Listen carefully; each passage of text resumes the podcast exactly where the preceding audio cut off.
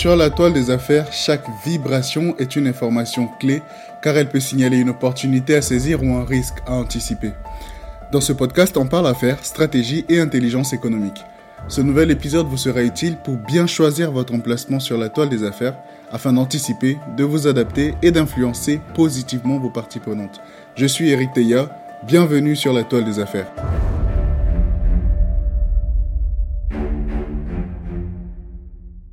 Bienvenue dans ce quatrième épisode du podcast La toile des affaires. Avant de commencer, je vous souhaite une très bonne année 2024 en espérant qu'elle a bien commencé pour vous et vous adresse mes meilleurs voeux pour cette nouvelle année. Que la santé, l'amour et le succès vous accompagnent dans chacun de vos projets. Dans cet épisode, nous plongeons au cœur d'un sujet important pour la France, la nécessité de muscler sa stratégie nationale d'intelligence économique. Le rapport du Sénat sur l'intelligence économique en France, publié en juillet 2023, met en lumière les lacunes actuelles de la France, notamment une veille et une protection du patrimoine économique qui laisse à désirer, sans oublier le besoin crucial de se doter d'outils d'influence plus puissants. La solution la mise en place d'une structure interministérielle solide chargée de piloter une stratégie offensive comme défensive pour non seulement sauvegarder mais aussi promouvoir les intérêts vitaux de la France entre désindustrialisation, intensification de la compétitivité et manœuvres offensives étrangères, le message est clair pour la France.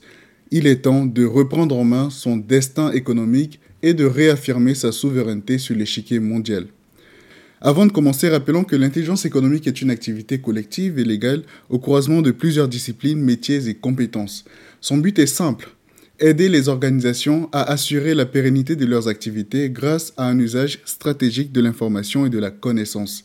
Cela se traduit d'un côté par l'anticipation avec des activités légales de renseignement telles que la veille, les études et analyses, la prospective et la gestion des connaissances. Cela se traduit d'un autre côté par l'adaptation avec des activités de gestion de risques ou de crise pour assurer la protection et la sécurité économique des organisations. Un exemple, le plan de continuité d'activité. Et enfin, le dernier volet concerne l'influence avec des activités telles que le lobbying, les relations publiques ou encore la communication de crise. Autrement dit, vous êtes dans une démarche d'intelligence économique si, pour assurer la pérennité de vos activités, vous menez légalement et collectivement l'une des activités dont je viens de parler. Ainsi, lorsqu'un pays souhaite intégrer l'intelligence économique dans son appareil d'État, pour défendre et promouvoir ses intérêts économiques, industriels, technologiques et scientifiques, il procède de la manière suivante. Tout d'abord, dans sa politique économique globale, le pays inclut un volet appelé politique publique d'intelligence économique. Cette politique publique est un ensemble de règles et d'actions que le gouvernement met en place pour collecter et utiliser des informations importantes pour l'économie du pays. Au sein de cette politique publique, le pays élabore sa stratégie d'intelligence économique. Cette stratégie est un plan détaillé expliquant comment le pays va utiliser l'intelligence économique pour atteindre ses objectifs économiques, industriels, technologiques et scientifiques. Et donc aujourd'hui, nous allons parler du dernier rapport d'information sur l'intelligence économique en France, dont l'une des propositions est la définition d'une stratégie nationale d'intelligence économique. Depuis une trentaine d'années maintenant, plusieurs rapports d'information sur l'intelligence économique se sont succédés et soulignait déjà le retard de la France en matière d'intelligence économique par rapport à ses partenaires concurrents. Ce sont des pays qui sont des partenaires et à la fois des concurrents de la France selon les contextes. Il y a eu par exemple les rapports d'Henri Martre en 1994 et de Bernard Carayon en 2003. En cause de ce retard, le cloisonnement et la circulation élitiste de l'information, l'insuffisance des liens entre le secteur public et privé, le manque d'intérêt global pour l'intelligence économique et l'absence de portage politique régulier, c'est-à-dire un manque de soutien et d'engagement constant de la part des décideurs politiques et des autorités gouvernementales en matière d'intelligence économique. Cela dit, depuis les années 1980, la France est en proie à une perte de souveraineté profonde et transversale qui se traduit notamment par une désindustrialisation progressive et une perte de part de marché de ces entreprises, dont les plus stratégiques font l'objet de pratiques offensives de la part de puissances étrangères. On peut citer en exemple le rachat d'une partie des activités d'Alstom par l'américain General Electric en 2015, ou encore l'offensive américaine pour déstabiliser Airbus. D'ailleurs, si ce n'est pas encore fait, je vous recommande vivement de regarder le documentaire La bataille d'Airbus réalisé par David Gendreau et Alexandre Leretre publié en 2023. Il est édifiant, vraiment. Donc euh, vous pourrez le visionner gratuitement sur le site de RT. Je vous mets le lien dans la description de cet épisode. Donc pour revenir aux pratiques offensives de la part de puissances étrangères, Selon le service de l'information stratégique et de la sécurité économique, le CIS, de la Direction générale des entreprises, la DGE, 694 alertes de sécurité ont été enregistrées et traitées en 2022, ce qui représente une hausse de 45% par rapport à 2021 et plus du double par rapport à 2020. Les détails de ces alertes sont classifiés, mais il s'agit principalement de tentatives de rachat par des acteurs économiques étrangers et de captation de propriété intellectuelle et d'informations stratégiques. C'est donc dans ce contexte que les sénateurs et sénatrices de la Commission des affaires économiques du Sénat, Marie-Noël Yanman et Jean-Baptiste Lemoine, ont publié en juillet 2023 un rapport d'information sur l'intelligence économique en France dans le but de replacer l'intelligence économique au cœur des politiques publiques afin que l'État, les collectivités territoriales, les établissements de recherche, les entreprises et les citoyens soient davantage en état d'alerte sur les rapports de forces économiques à l'œuvre aujourd'hui dans le monde et mieux armés pour y faire face, pour reprendre les mots du rapport. Ce rapport propose 23 recommandations à travers quatre axes. Son titre Anticiper, adapter, influencer l'intelligence économique comme outil de reconquête de notre souveraineté. Il s'agit dans cet axe de doter la France d'une stratégie nationale d'intelligence économique élaborée et mise en œuvre par un secrétariat général à l'intelligence économique rattaché au Premier ministre afin d'en garantir le caractère pluridisciplinaire, interministériel et opérationnel. Cette stratégie disposerait d'un volet offensif avec le renforcement de l'influence normative de la France et d'un volet défensif avec notamment un dispositif de contrôle des investissements étrangers en France et des centres de recherche. Quand je parle d'influence normative, il s'agit de la manière dont la France exerce une influence sur d'autres nations ou cultures par ses normes, ses valeurs, sa législation, sa langue et ses pratiques culturelles. Les recommandations de ce premier axe sont les suivantes. Recommandation numéro 1. Concevoir une stratégie nationale d'intelligence économique intégrant les volets défensifs et offensifs de l'intelligence économique au sein d'un document validé au niveau interministériel. Confier le pilotage de cette stratégie nationale d'intelligence économique au sein d'un secrétariat général à l'intelligence économique, structure interministérielle rattachée directement au Premier ministre. Recommandation numéro 2 proroger au-delà du 31 décembre 2023, voire pérenniser, l'abaissement de 25% à 10% du seuil des droits de vote déclenchant le contrôle des investissements réalisés par des investisseurs tiers à l'Union européenne au sein des sociétés cotées. Recommandation numéro 3. Assurer le suivi dans le temps des engagements des investisseurs dont l'autorisation d'investissement est assortie de conditions en confiant cette mission à la Direction générale du Trésor. Recommandation numéro 4 Instaurer un débat annuel sur l'intelligence économique au Parlement qui prendra en compte les publications du rapport annuel de la Direction générale du Trésor sur le contrôle des investissements étrangers en France et le respect des engagements des investisseurs. Recommandation numéro 5.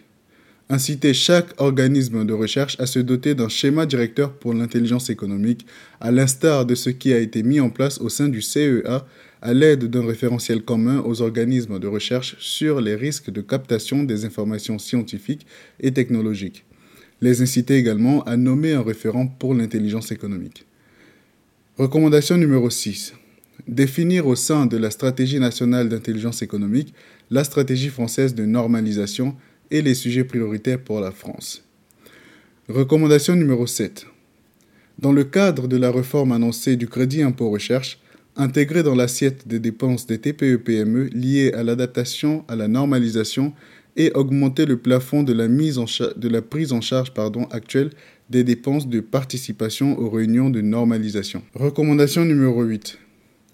Donner pour mission au service de renseignement d'établir un rapport annuel national déclassifié cartographiant les menaces pesant sur la France sur le modèle du rapport ATA aux États-Unis dédié à l'évaluation annuelle des menaces.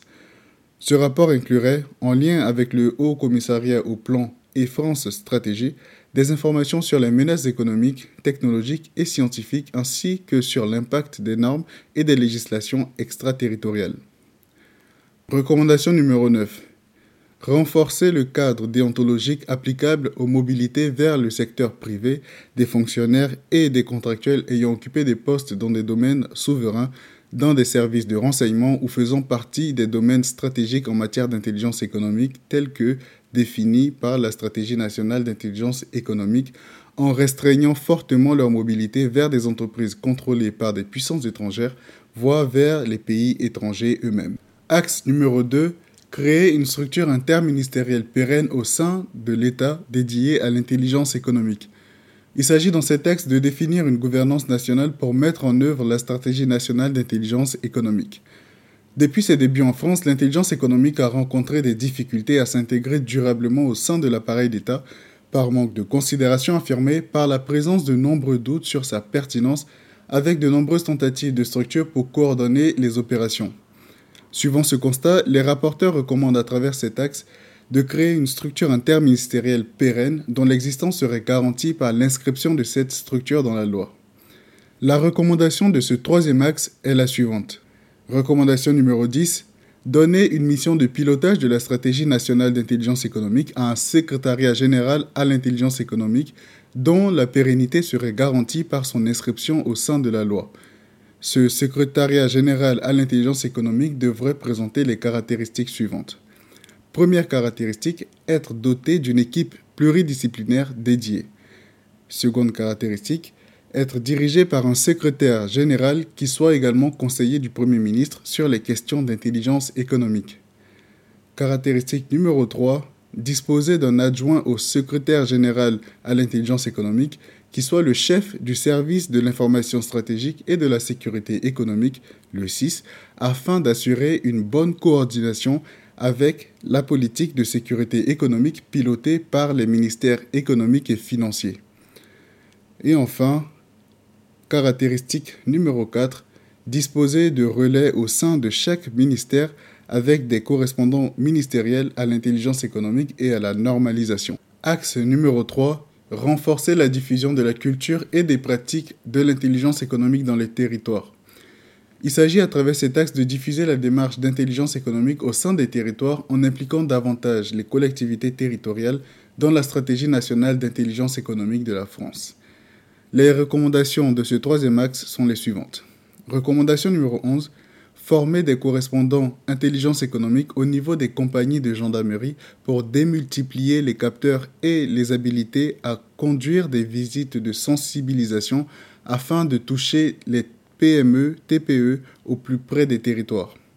Recommandation numéro 12 constituer un réseau de sous-préfets référents à l'intelligence économique désignés par les préfets de département et les référents à l'intelligence économique au sein de chaque administration déconcentrée de l'État chargée d'une mission économique ou financière. Recommandation numéro 13. Afin de renforcer la coopération État-région au service de la stratégie nationale d'intelligence économique, systématiser la création dans chaque région d'un comité régional à l'intelligence économique qui assurerait le pilotage de la déclinaison territoriale de la politique publique d'intelligence économique et rassemblerait les représentants des services de l'État, des collectivités, des opérateurs économiques, de la recherche et des entreprises. Ce comité régional à l'intelligence économique pourrait avoir deux formations. Une première formation plénière qui serait coprésidée par les préfets de région et les présidents de conseils régionaux. Elle serait réunie au moins une fois par an et accueillerait tous les acteurs de l'intelligence économique. Une seconde formation, restreinte, dédiée à la sécurité économique qui associerait le Conseil régional et se réunirait plus fréquemment sur des sujets opérationnels, notamment les menaces pesant sur les entreprises du territoire. Recommandation numéro 14. Introduire un volet intelligence économique dans tous les schémas régionaux de développement économique, d'innovation et d'internationalisation SRDE2I. Le SRDE2I, c'est un plan stratégique élaboré par les régions en France pour stimuler l'économie locale, encourager l'innovation et aider les entreprises à se développer à l'international. Recommandation numéro 15. Introduire systématiquement dans les nouveaux contrats d'objectifs et de performance entre l'État et CCI France un volet intelligence économique accompagné des moyens adéquats afin d'en faire une priorité du réseau des CCI. Axe numéro 4 former tous les acteurs et consolider la filière française de l'intelligence économique. Aujourd'hui, la formation continue en intelligence économique n'est toujours pas un réflexe pour les dirigeants, secteur public et privé confondus. Ainsi, dans cet axe, il est question de mieux valoriser l'intelligence économique en France pour que cela devienne un réflexe pour tous les acteurs économiques. Et à ce titre, le rapport met en avant l'importance de favoriser la production en masse de formations en intelligence économique, à l'image par exemple du marketing, du droit ou encore de la finance, pour former des professionnels qu'ils soient salariés, employeurs, syndicats, mais aussi pour sensibiliser des citoyens afin qu'ils soient en état d'alerte et puissent s'engager au service du patriotisme économique de la France. À ce propos, l'Université de Caen et la région Normandie proposent gratuitement une formation en ligne sur l'intelligence économique via la plateforme France Université Numérique afin de permettre à tout le monde de maîtriser les fondamentaux de l'intelligence économique. Je vous mets le lien d'accès à cette formation dans la description de cet épisode. Le rapport souligne également la nécessité de soutenir le développement d'une filière française de l'intelligence économique avec d'une part des investissements dans un programme de recherche nationale en intelligence économique avec des allocations de recherche doctorale dédiées pouvant être déclinées dans les multiples disciplines auxquelles l'intelligence économique fait référence. Droit, gestion, sciences politiques, informatique, etc et d'autre part, un accompagnement de la filière française de la conformité afin de réduire l'influence des acteurs internationaux de cette filière qui ont accès à des données sensibles et connaissances stratégiques des entreprises françaises. Cet accompagnement permettrait également de réduire l'impact des normes extraterritoriales de puissances étrangères sur les entreprises françaises. Dans la continuité de cet axe, il est également nécessaire de faire de l'intelligence économique une culture partagée par les entreprises pouvoirs publics nationaux et locaux, mais aussi les citoyens afin que l'intelligence économique entre dans les pratiques de chacun et devienne un réflexe. Enfin, le dernier élément à retenir de cet axe est de renforcer la coopération entre l'État et les entreprises en matière d'intelligence économique, grâce notamment à, premier point, une stratégie claire et une gouvernance pérenne de l'intelligence économique au niveau de l'État. Deuxième point, l'intégration du volet intelligence économique au contrat des comités stratégiques de filière. Un comité stratégique de filière rassemble pour une filière stratégique telle que l'agroalimentaire, la santé ou encore le ferroviaire différents acteurs pour son développement. On y retrouvera donc des représentants de l'État et des collectivités, des fédérations professionnelles représentant l'ensemble de la chaîne de valeur amont et aval pour l'industrie, des syndicats de salariés, des pôles de compétitivité, et des organismes généralistes et spécialisés de financement des entreprises tels que l'ADEME, l'Agence de la transition écologique. Aujourd'hui, il existe 19 comités stratégiques en France.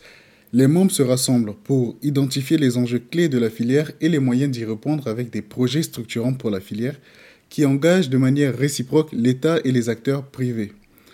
Ils inscrivent tout cela dans un rapport qu'on appelle contrat de filière. Vous pourrez retrouver le lien d'accès d'un exemple de contrat de filière dans la description de cet épisode. C'est le contrat stratégique de la filière industrie de sécurité, publié en 2020 pour les années 2020-2022. Les recommandations de ce 4 max sont les suivantes. Recommandation numéro 16. Instaurer un module de formation à l'intelligence économique dans toutes les écoles de la fonction publique, les écoles d'ingénieurs et les écoles de commerce ainsi que dans toutes les formations universitaires destinées à la recherche, aux sciences sociales, aux relations internationales et au droit. Recommandation numéro 17. Développer la formation continue à l'intelligence économique et sensibiliser également les syndicats de salariés et d'employeurs. Recommandation numéro 18. Utiliser les connaissances et compétences de cabinets d'intelligence économique français pour systématiser la recherche d'informations en intelligence économique avant la prise de décision, en particulier par l'Agence des participations de l'État, APE. Recommandation numéro 19. Intégrer un volet intelligence économique au contrat des 19 comités stratégiques de filière. Recommandation numéro 20.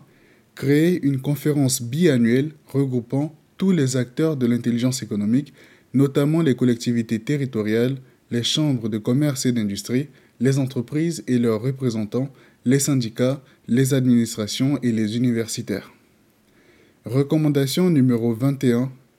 Créer un programme de recherche nationale en intelligence économique avec des allocations de recherche doctorale dédiées. Recommandation numéro 22.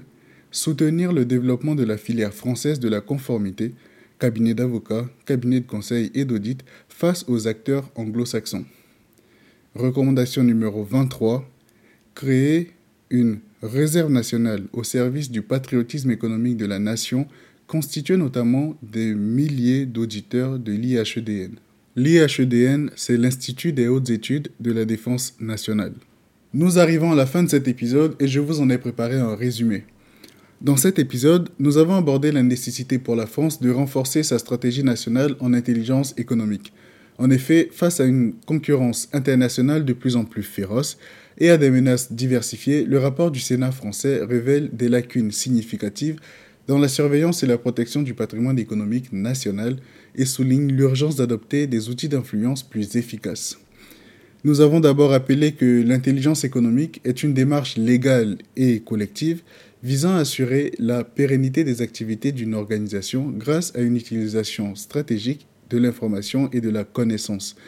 Trois axes majeurs composent cette démarche, l'anticipation, l'adaptation et l'influence. Ce quatrième épisode a donc porté sur le dernier rapport d'information sur l'intelligence économique en France, soulignant le retard de la France dans ce domaine par rapport à ses partenaires concurrents. Les conséquences de ce retard sont par exemple le rachat partiel d'Assom par General Electric ou encore les manœuvres offensives contre l'avionneur Airbus. Face à cette situation, le rapport propose 23 recommandations énoncées en quatre axes principaux. L'axe numéro 1 est dédié à la stratégie et recommande principalement de concevoir une stratégie nationale avec un secrétariat général à l'intelligence économique rattaché au Premier ministre pour gérer à la fois les aspects défensifs et offensifs de l'intelligence économique. L'axe numéro 2 est dédié à la structure interministérielle et recommande principalement de créer une entité pérenne au sein de l'État dédiée à l'intelligence économique, garantissant la coordination et l'efficacité de la stratégie nationale. L'axe numéro 3 est dédié à l'implication des territoires et recommande principalement de renforcer la présence de l'intelligence économique dans les territoires en impliquant davantage les collectivités territoriales et les acteurs économiques. L'axe numéro 4 est dédié à la valorisation de l'intelligence économique en France et recommande principalement de développer des programmes de formation en intelligence économique, d'intégrer l'intelligence économique dans le quotidien des citoyens et de renforcer la coopération entre l'État et les entreprises. En conclusion, ce rapport constitue un appel urgent à l'action pour la France afin de reprendre en main son destin économique et de réaffirmer sa souveraineté sur l'échiquier mondial. Cette initiative est cruciale non seulement pour la protection du patrimoine économique français, mais aussi pour assurer une influence significative et proactive dans un environnement international de plus en plus compétitif. C'est tout pour cet épisode. Si vous êtes arrivé jusqu'ici et que l'épisode vous a été utile, j'en suis le premier avis. N'hésitez pas à le partager à ceux et celles pour qui il sera également utile et si vous souhaitez soutenir davantage le podcast, je vous invite à lui laisser une note et à partager votre avis en commentaire. Sur ce, je vous souhaite une excellente semaine et je vous dis à très bientôt pour un nouvel épisode.